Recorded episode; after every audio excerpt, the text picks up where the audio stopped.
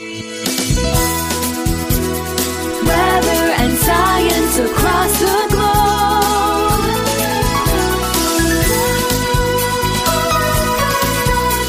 The Weather Jazz Podcast. It's getting to be that time of year. It's peak hurricane season. Summer heat is disappearing. The fall foliage will start to pop Stay on top of it right here. on the Weather Jazz Podcast.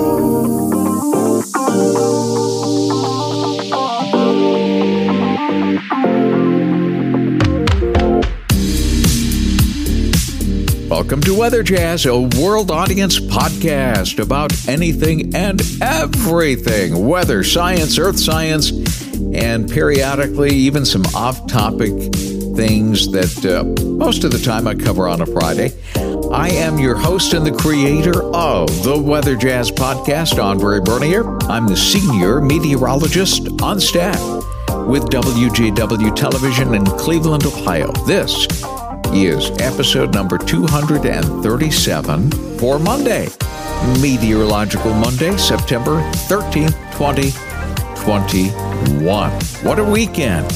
We had a delightful weekend. My wife and I actually, instead of watching football, especially at this time of year, when you have a day that presents itself like yesterday when we had highs in the low to mid 80s, dew points were up a little bit, but they were still under control. They weren't super mega stuffy, but they weren't low either, kind of kind of in the middle.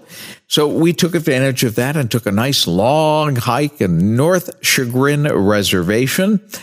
And uh, we took that hike behind Squires Castle just in case you've never done that and you live near Squires Castle, you owe yourself a treat to first of all go to Squires Castle. There's a trail behind the castle that goes up and then splits off. You can follow the flower trail. It's a loop and it usually takes about an hour to do. And so that's what we were doing.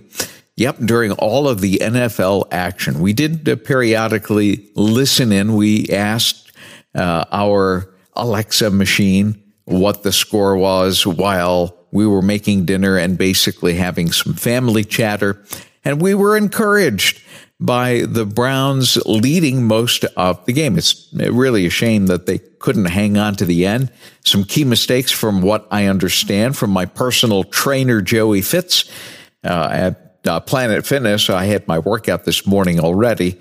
And so I will be seeing those highlights uh, coming up later today when I go into work at Fox 8 News at uh, 5 and 7 p.m. Looking forward to seeing it then. But the, the day was really simply too nice to park ourselves in front of, uh, as my son Noah would say, a box with pictures. so we decided to, to go ahead and take advantage of that because really there aren't too many days like this that will extend into September and October. As nice as September and October can be, uh, we do understand that those days will become much more limited the deeper and deeper we go now into meteorological fall.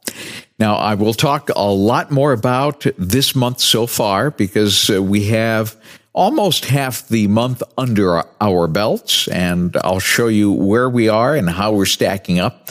But before we do that, and before we take a short break, let me tell you what else I did this weekend. On Saturday evening, I was absolutely taken back when I checked on the camera, which is operated by the RUV, RUV uh, network, television network in Iceland. They have a camera which stares at the Fagradalsfjall uh, volcano.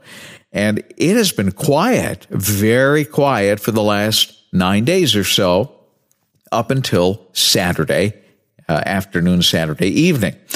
And geologists were starting to think, okay, this looks like it might be the last one. Because they said if, if this thing can stay quiet for 14 or so days, that would give enough time for the the top layer to crust over completely inside the volcano's crater and hold any other lava from uh, springing a leak and springing forth. Well, on day nine and a half or so, I tuned in Saturday night and I was shocked. I thought to myself, am I actually seeing this live or is this like a rerun from several months ago? The thing had come alive. And it was nighttime when I had uh, tuned in their time. It was about 10 or 10:30 p.m. Iceland time, and now it's getting dark again in Iceland at this time. And the lava was just glowing hot as several uh, small fountains were uh, pushing out, one from the main uh, crater and the other one from several fissures down the line. It was just fascinating to see. So it actually came to life. And even this morning, I noticed that uh, some of the vents, the new fissure vents, were actually still bubbling some lava. Not a whole lot, not as much as uh, as I saw on Saturday night, but uh, it was still nonetheless gorgeous. I will embed the live video feed on episode number 237 for you to take a look at, just in case it livens up again, and maybe a picture or two from when I saw it on Saturday night. Again, that's on episode number 237. Couple more things before we take a short break. You may have noticed that the forest fires out in the west has thrown quite a bit of smoke in the mid and high levels again, and that has cast kind of a smoky glaze to the sunshine, giving it a well, at least during the midday hours, a milky sunshine appearance. And when the sun goes low, that sun turns deep, deep orange. Well, what is more amazing is moonset. The moon is now approaching its first quarter tonight, and this weekend it was in its crescent stage. And when we looked at it in its crescent stage in the fading twilight, that moon had a deep salmon color. It was really outstanding going through all of that smoke in the mid and high levels. Look for it tonight. Now, tonight, the moon is right at the first quarter. It looks like somebody chopped it right in half. The moon set tonight will be just before midnight, 11 to 54 p.m. Now, here's something interesting. Now, the moon's orbit is not stable. In other words, it doesn't set in the southwest all the time. It sets in quite a uh, uh, an arc. Right now, it sets in the southwest, and it's riding fairly low in the sky in its traverse uh, around the sky in our hemisphere. Now, as we advance forward to about two weeks from now, September the twenty eighth, the uh, moon will set at two forty eight p.m. in the northwest not in the southwest. Now, we won't see it really because it will be daylight. Uh, but you will notice that as the moon rises in the very early morning hours, it'll be in its last quarter and it will rise around one or two in the morning and uh, start to ride northward and high in the high in the um, early morning sky of the 28th. So that's when the moon takes a different path across the sky. It, it varies up and down. That's what the Old Farmer's Almanac make, makes reference to when it says that the moon rides high or rides low. So right now it's riding low, but two weeks from now it'll be riding high. And when it's full, it'll be right in between. Some interesting information for those of you that are moon watchers here in Ohio and really everywhere else across the country. It doesn't matter where you live. That information is really good for anyone. We'll take a short break. When we come back, we're going to talk about the month of September here in Northeast Ohio. What kinds of numbers are we looking at? And I'll also share an interesting observation that my wife had, and I actually had to look it up, and by golly, she was right. What was she right about? Find out right after the break. All right, we're back and let's talk about September thus far and what we see looking ahead for the rest of this month. But I want to open up with an observation that my wife made yesterday as we were backing out the car heading out to North Chagrin Reservation for our hike. Sally noticed said something about the grass and how short it looked and how it was really taking its sweet old time in growing. And not only that, she also noticed the firmness of the ground was really kicking in. She said, this is the driest it has been since summer began, meteorological summer, meaning June the 1st. And I said, well, you're certainly correct in the sense that the wettest part of the summer was July 1st until about mid August. We really caught up. If you remember, we had a huge rainfall deficit for the year, almost seven inches, and we made all of it up and went into surplus by the time we got into uh, mid August. So things were pretty wet going into August, which dovetails into another aspect I'll get into here in just a little bit. But getting back to Sally's uh, comment that this is the driest she thinks it has been since June the 1st, I said, let me do some research. And sure enough, she was spot on. Again, we were near normal in June, way above normal in July, and above normal in August. So far, for the month of September, we've only had two days where we had measurable precipitation, and it hasn't been much. On the fourth, we only had nine one hundredths of an inch. And on the fifth, we had two one hundredths of an inch.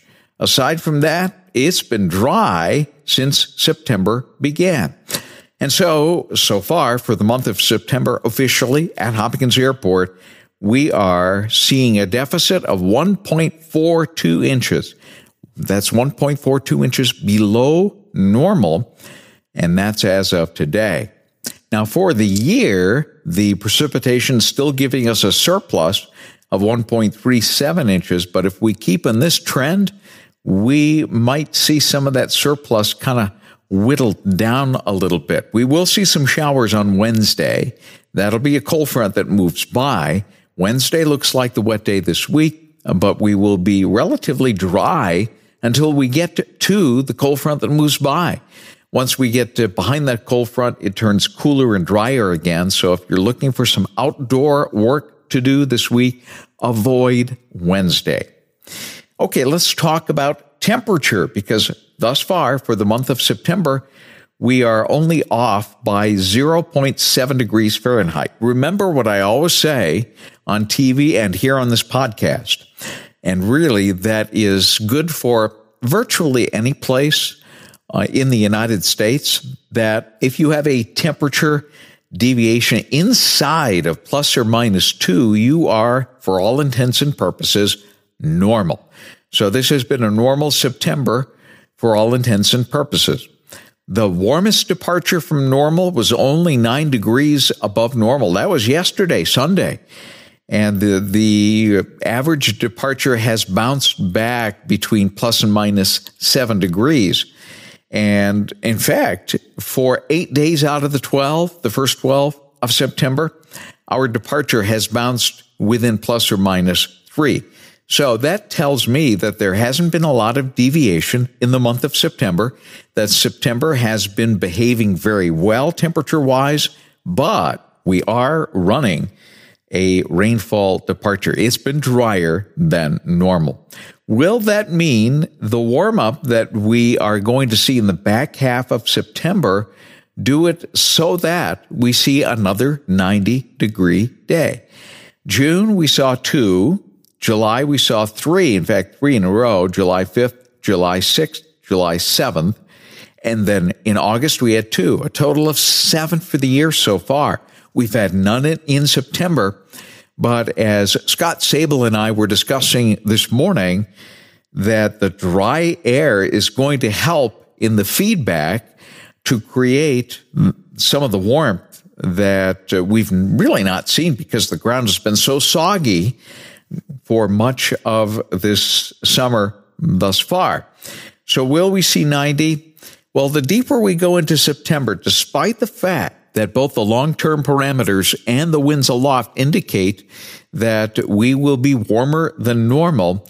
Seeing 90 is going to be pretty tough the minute we go into the latter part of September, which is really essentially next week. Will it happen? Sure, it can happen. It has happened.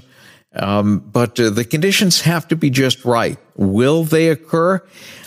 I'm not convinced of that at this stage. I think they will be warm. We'll probably see mid to upper 80s, but I think 90 is going to be a tough number to reach as we head into the latter part of September.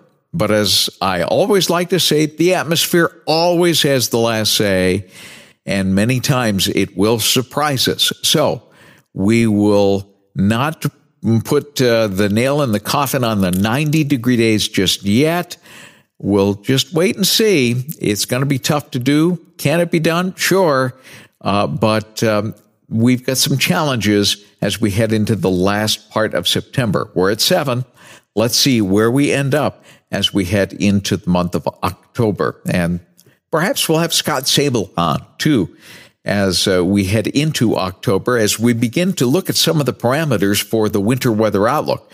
We won't put it out until the end of October. We're still waiting for some of those parameters to come in.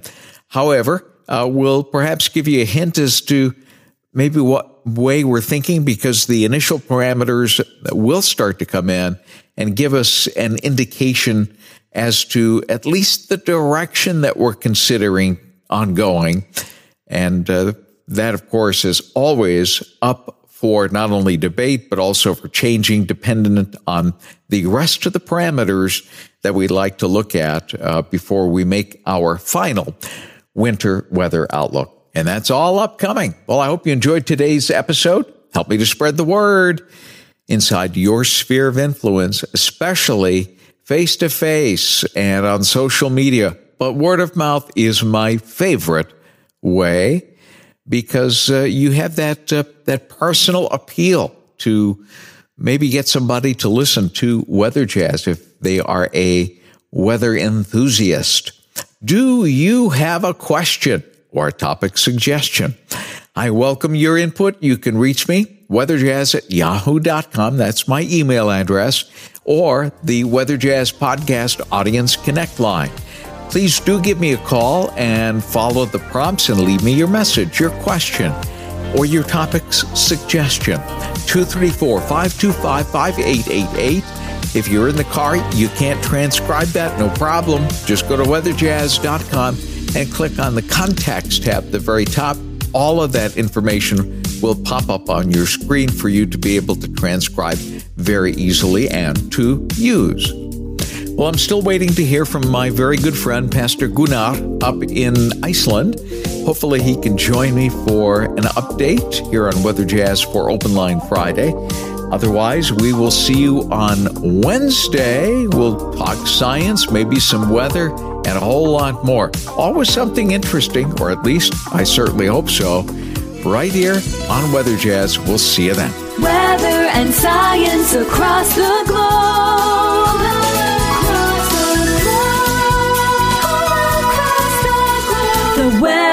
Jazz Podcast.